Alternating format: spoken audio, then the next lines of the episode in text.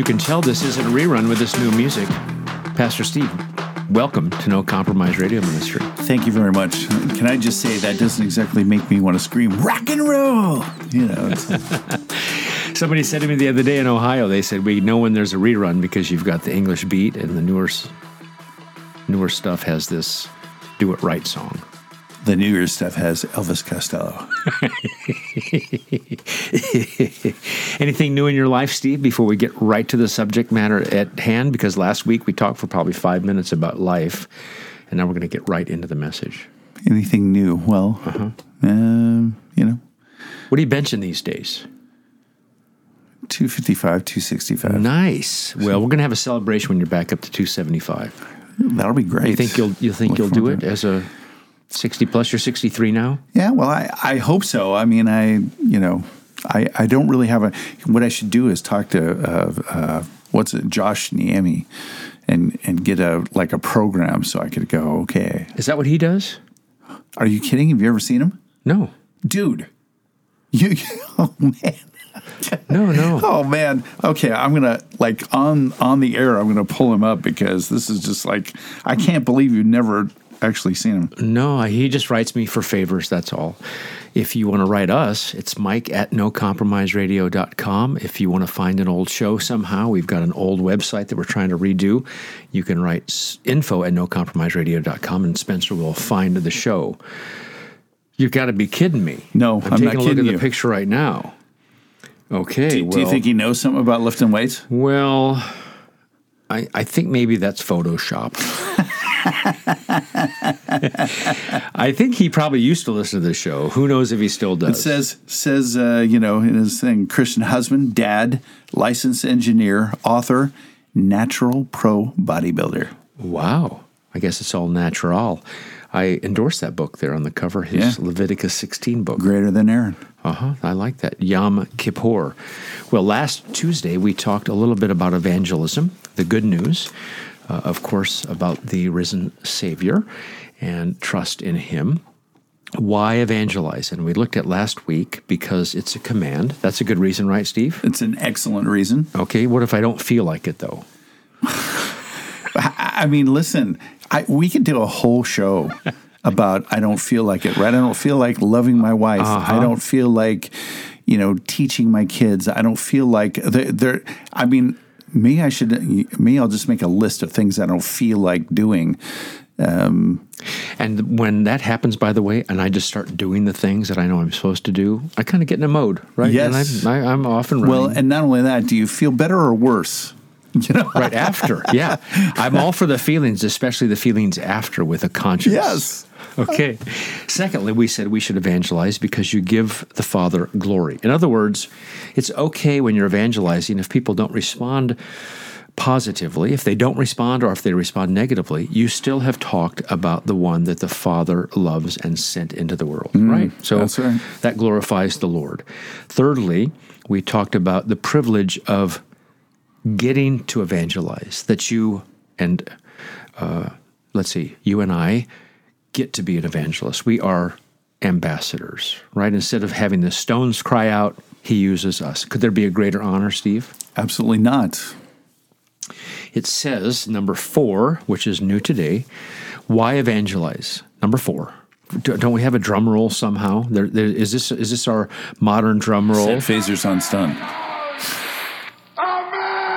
That is not a good drum roll. That's terrible. I mean, I love Charlton Heston, but that is I know. I have trombones and crickets, but I don't have drum rolls. Number four, because there's no salvation alternative.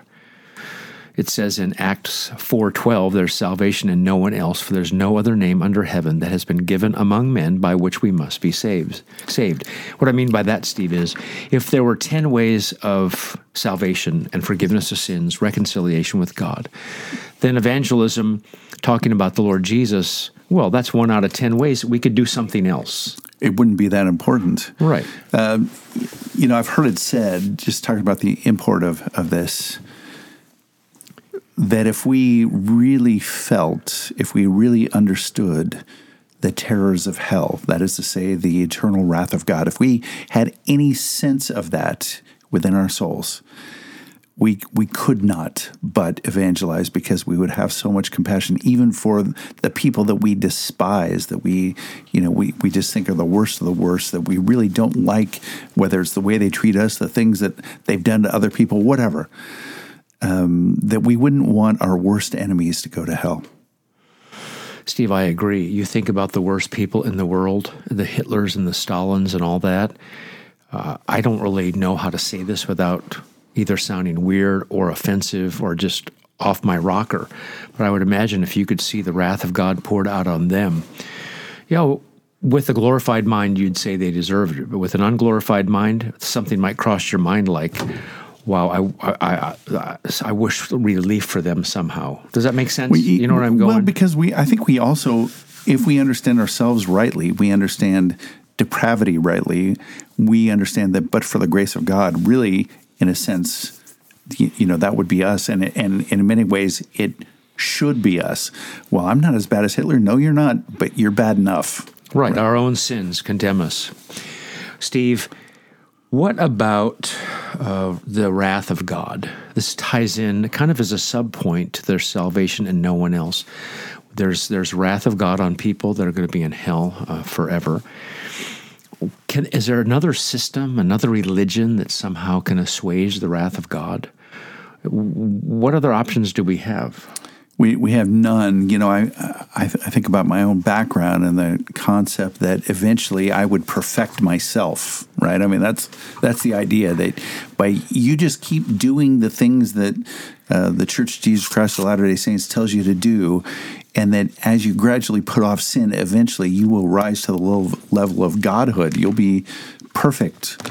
And I, I mean, what is the what's the solution for sin? Well, it's you know they would tell you it's Christ's atonement, but then they would deny that by the fact that they're saying eventually, Steve, you will perfect yourself. Well, what does that mean? Right? Jesus gets me back up to neutral, and then I I make myself perfect from there. Thanks.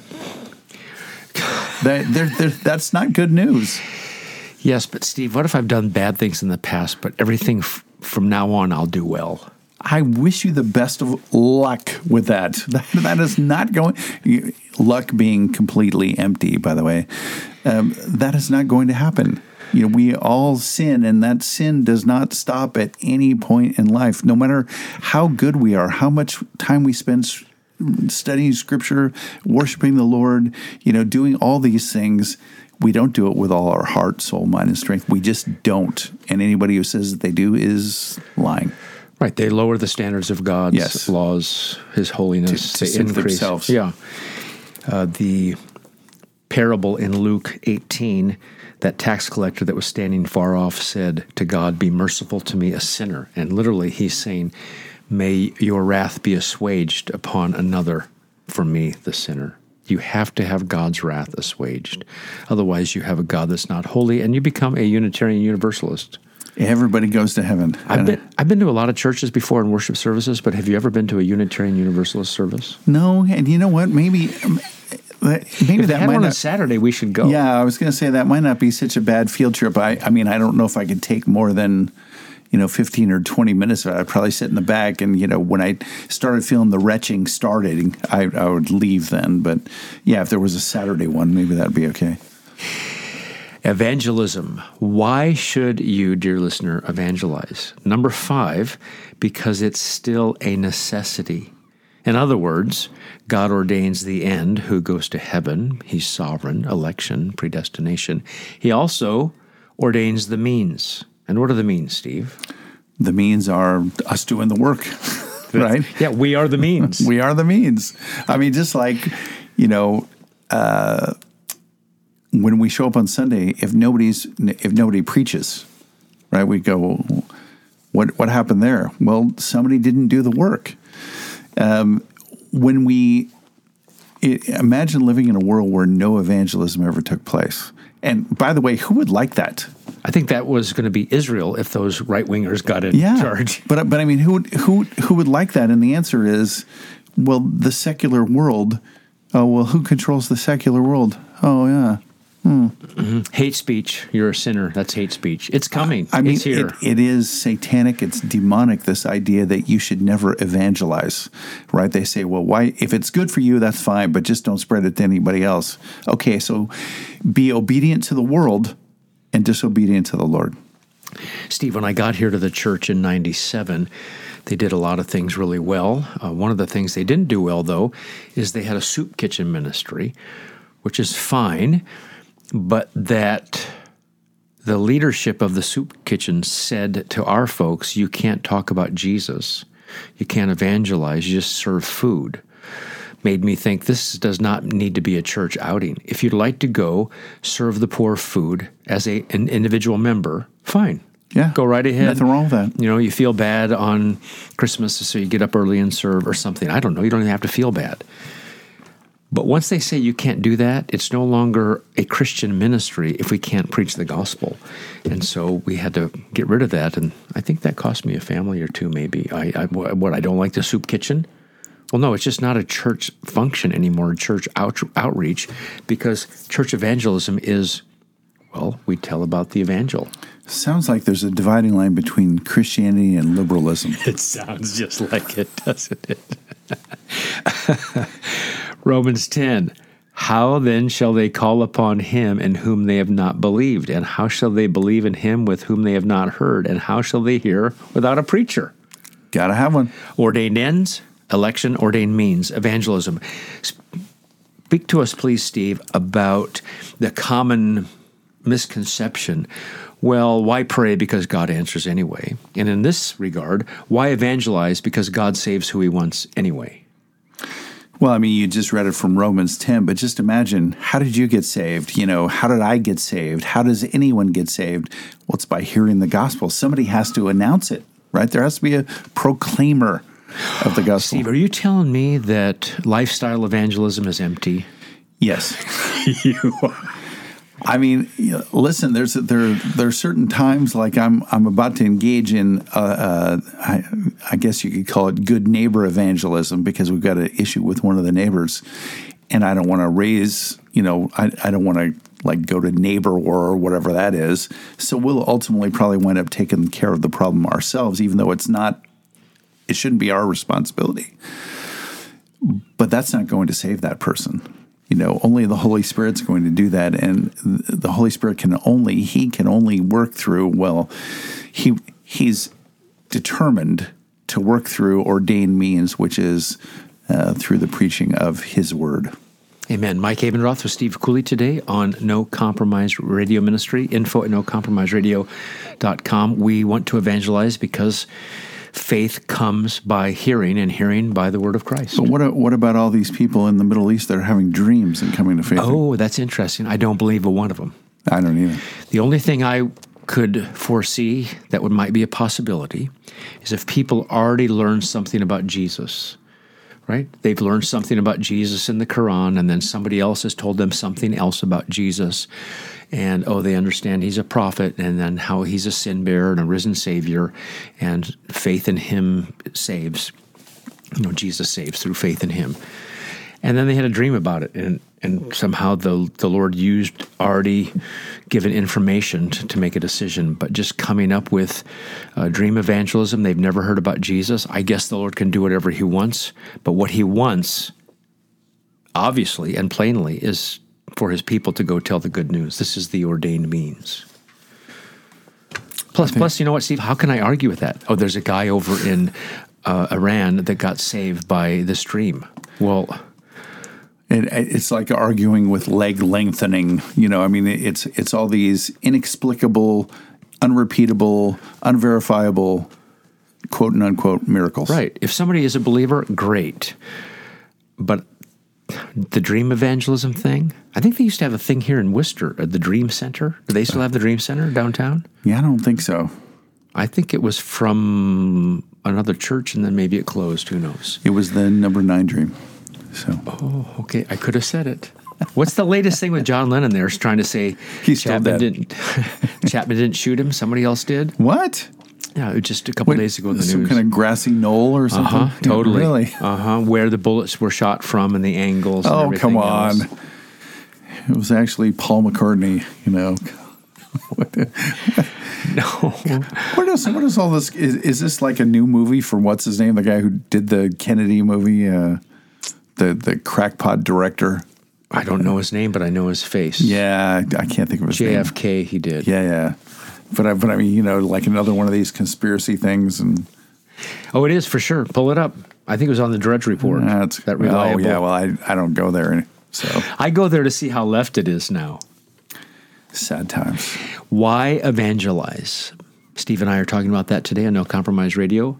Number six, because hell is real. You referred to it earlier, but because hell is real. Hebrews 10, it's a terrifying thing to fall into the hands of a living God. If it was a dead God that you carried around in your pocket, or was that statue, if it fell into their hands, it wouldn't be too bad. But the living God, it would be a terrifying thing to fall into the hands of a living God. Hell is real. Is that a good motivation to evangelize? It's a great. mo- I mean, when you.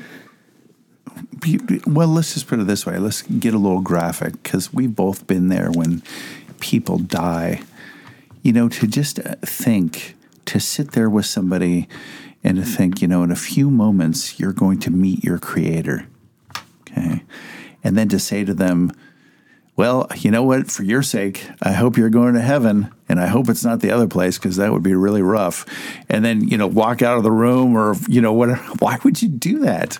Who could be so cruel and so heartless? And why would you not want to give somebody the good news? You say, well, you know what? He he's or she is probably not going to believe anyway. I mean, look, I haven't seen anybody come to faith in my entire life, so why would I ever? Well, Steve, I have been in hospital rooms with brain dead people, Yeah. and I've had family members say, Well, you know what? We know God's word's powerful. This person didn't make a profession of faith while they were conscious. And would you mind just preaching the gospel to my father's body that's on life support? And I said, You know what? I'd be glad to because I have no idea what the Lord might do or give him some uh, co- cognitive moments where he'd have his mind come back. Uh, and I think, you know what? Otherwise, I'm just going to preach the gospel, and the the people here whose family member is laying there, they could be encouraged. The gospel's powerful, and probably nothing happened, but And, and can you imagine? Can you imagine what kind of forget about pastor? Can you imagine what sort of Christian, what kind of human being you would be? The complete lack of compassion if you just looked back at them and said, "No, I'm not going going to do that," because, like you said, we don't know. There, there's a heartbeat. There's some semblance of life. You know, the doctors say there's no brain activity. Well, how do they know, really? I, I- I know. Ultimately, we don't know. They they measure brain waves, but okay, have they ever talked to a person that has zero brain activity and you know, and then has come back to life or whatever? We don't. There, there's so many things that scientists observe, right? But they don't know. They don't. I mean, they they observe a lot of things about life, but they don't ultimately understand life. And we have to trust the one who does, who who gives life. Well, my motivation at the time was to comfort the family. That's true. But it was also because I knew hell was real. And that person, maybe they were already getting judged by God, right? Maybe they were not in his, you know, gracious presence. But if they were still in that body, if their soul was still in the body, I thought, well, I know hell's real, so I'm just going to do it. What's what's the harm of preaching the gospel? And I know that God's not going to save outside the gospel, so I'll give them the gospel and I'll let the cognitive things be in the Lord's hand. do the right thing and trust the Lord for the results. If you look at scripture and see how hell is described, and just do a little study on hell, that would be one of the best motivations for evangelism. Hmm. Right? When I study hell, I think of two things. I'm thankful I'm not going there, praise the Lord, and I should probably evangelize more. Every person we meet, they're going to go to hell when they die, unless the Lord saves them, right? That's a that's like a really good sermon you could just preach right now. You know, I'm I'm thankful I'm not going there, right? And it motivates me to share the gospel because I don't want anybody to go there. Doesn't that sound like kind of Romans and guilt, grace, gratitude, Yeah. Heidelberg, doesn't Yeah. it? Calvin said of hell, for there can be no doubt but that by such modes of expression, the Holy Spirit intended to confound all our faculties with horror. In other words, punishment, torment, fire, destruction, uh, the worm that doesn't die. Those descriptions, Calvin said, should make us horrified. Why wouldn't we be? I mean, I, I, I mean, just and and again, you know, knowing knowing that we have been rescued in such a dramatic and glorious way, do we then just turn to other people and go, "Oh, man, it's tough to be you," you know? Second death is, is going to be your new best friend, weeping and gnashing of teeth for you. You deserve it. Uh, yeah, of course they deserve it, but we deserve it too, and we're supposed to give people the good news. I mean, part of the rejoicing that comes in salvation is just looking around at the people around you and going, being horrified at, at where they're going and thinking, I, I need to get busy. I got work to do. Steve, evangelism, deathbed confessions.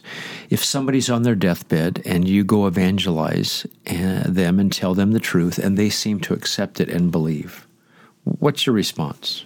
My response is, I, I hope that that was the case. I mean, if, if they, you know, like I, I give them the gospel, then they die. Um, and there are a lot of reasons for that. I mean, I have family members where, you know, similar sorts of things happen. And I think, well, I, I, I want that for them. But I, I, here's the thing I trust God. I, I trust him that he's able to do that.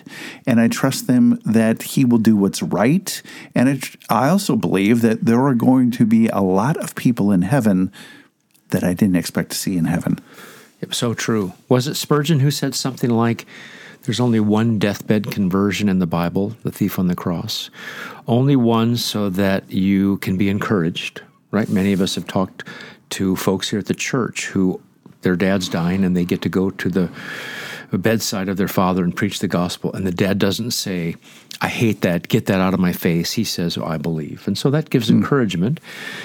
Um, but also, what was I? What was I just talking about before I went on that rabbit trail? There's only one deathbed confession. Oh yeah, but there's only one, so that you're not too presumptuous. Hmm. So that if you're living on earth now and you're not a believer, don't wait, don't hesitate, don't say, "Well, you know, I'll I'll sow my oats now," and you can get saved on your deathbed like the thief on the cross. That's a bad way to go. But that also goes for our motivation for evangelizing, right? Not just like, uh, you know what, not today. I'll wait till next year, uh, maybe two years from now, maybe some other time, maybe at Christmas, because because we never know. We never know when somebody's just going to be gone. So you know the the time is today, both for the person receiving it and for the people who have the the knowledge and ought to be sharing it, preaching it. People think we don't like Arminians. I think it's the Arminian D.L. Moody. Well, he's not an Arminian now, but the former the former Arminian D.L. Moody. If sinners will be damned, at least let them leap to hell over our bodies. That's right. I, I, and you know every time I hear that quote, I I always think like we're we're like the football players trying to stop people from jumping over the cliff, right? And and uh, that that's not a bad picture to have in our heads because that's the picture. We're not going over the cliff. You know, sometimes we we we we might think, well, wait a minute, if I don't do this right, or we're not going anywhere. But we want to stop them from going from going to hell. I try not to. I'm I, in no way do I mean this to make light of something. We used to play the game Red Rover, Red Rover, and you would hold hands with other people right, and someone else on the other side of the field would run full blast and try to break through your arm lock with the person next to you, find the weak link, right? There was two, you know, skinny kids or something like that. It, it's almost what we're doing. There's like this phalanx of, of people, and we don't want you to go. We don't want you to go to hell. It, it, it's, I mean, Spurgeon, who said, Could all the misery that ever startled the keepers of our hospitals be conceived? It would not convey the least idea of the pains of the spirits that are doomed to dwell in eternal fire and everlasting burning. I don't want them to go. See, what about, what about maybe more? You have to kind of be careful and you think, you know what, I'm just going to do a little preach praying here. You know, you go into the hospital room and the people will not let you proclaim the gospel, or you start to proclaim the gospel and they shut you down, like my grandma did with my grandfather. What if you went into a hospital and said, Would you mind if I pray for you? Because, you know, most of the time, I mean, I, it, it, I mean, there could be some people that are so opposed to anything that they might say, "Yes, I would mind." You know, um, I don't think in my entire life someone has said to me when I've asked them when they've been sick, "May I pray for you?" I don't think they've ever said well, no. that's because you're nice. well, yeah. I put on a good show, on a good front. None of us want our family members, our coworkers, our, or even disgruntled neighbors to go to hell. No. That would not be the mind of Christ. You think about Jesus' rescue mission, and from Pharisees like Nicodemus uh, to Mary Magdalene, and everyone in between, from self righteous to those that are uh, having no righteousness. And, and and I think in his humanity, I think even you know Judas Iscariot, I, I there there's not a bit of the man Christ Jesus who said, "Oh, I'm glad Judas is going to hell." I, I think it was kind of like it was it was painful and meant to be painful. Mike Abendroth, Steve Cooley, reasons to evangelize. I could have said reasons to compromise on No Compromise Radio. oh, it's too scary. Lastly, number seven, there's a huge and full harvest waiting to be reaped. In other words, there are elect people out there, and we don't know who they are, but the Lord does. And the way they get saved, the means is through preaching the gospel. And we have to be very, very encouraged that when we go out and evangelize, we know there are elect people hearing the message.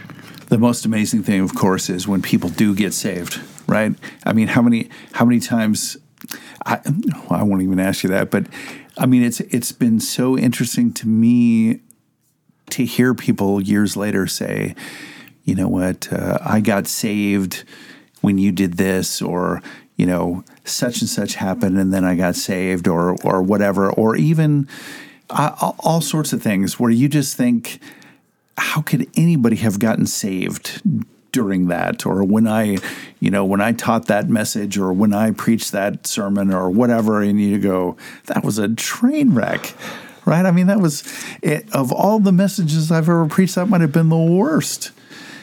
But it's not about that.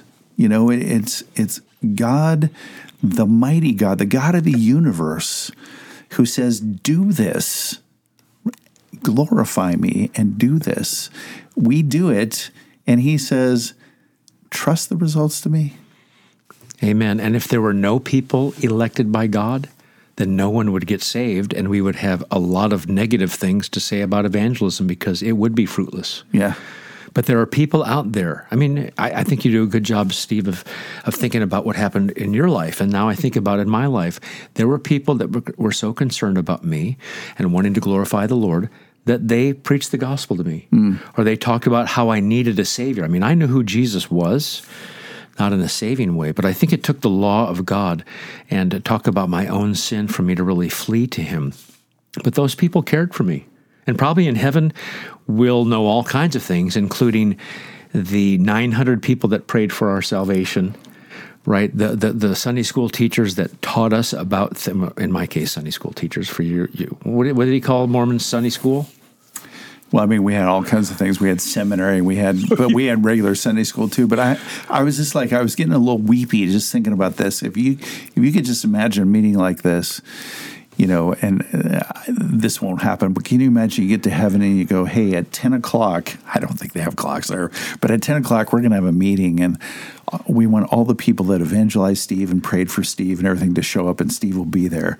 And I'm like, can you just imagine that? Right? You'd just be like walking around, just hugging people and going, "Thank you, thank you, thank you." And of course, they would be saying, "Don't thank me." You know, mm-hmm. I'm, just, I'm, just, Well, then, if the meeting analogy held true, they'd say, "Well, we we can't do this for too long because those 900 people that prayed for you and preached for you, they had to wait each and individually for the other 900 that prayed for them." Yeah, exactly, and so on and so and on. And you think the grandma's prayers, and you think of the mom's prayers, and of course, heartaches that that parents have with wayward sons, and then they, they come back and, and then they believe, and it's a lot of rejoicing. Only wayward sons, though, never wayward daughters. That's right. Mike Abendroth, Steve Cooley, No Compromise Radio Evangelism. Uh, I think it'd be good to go out and preach the gospel to somebody today, don't you? Great.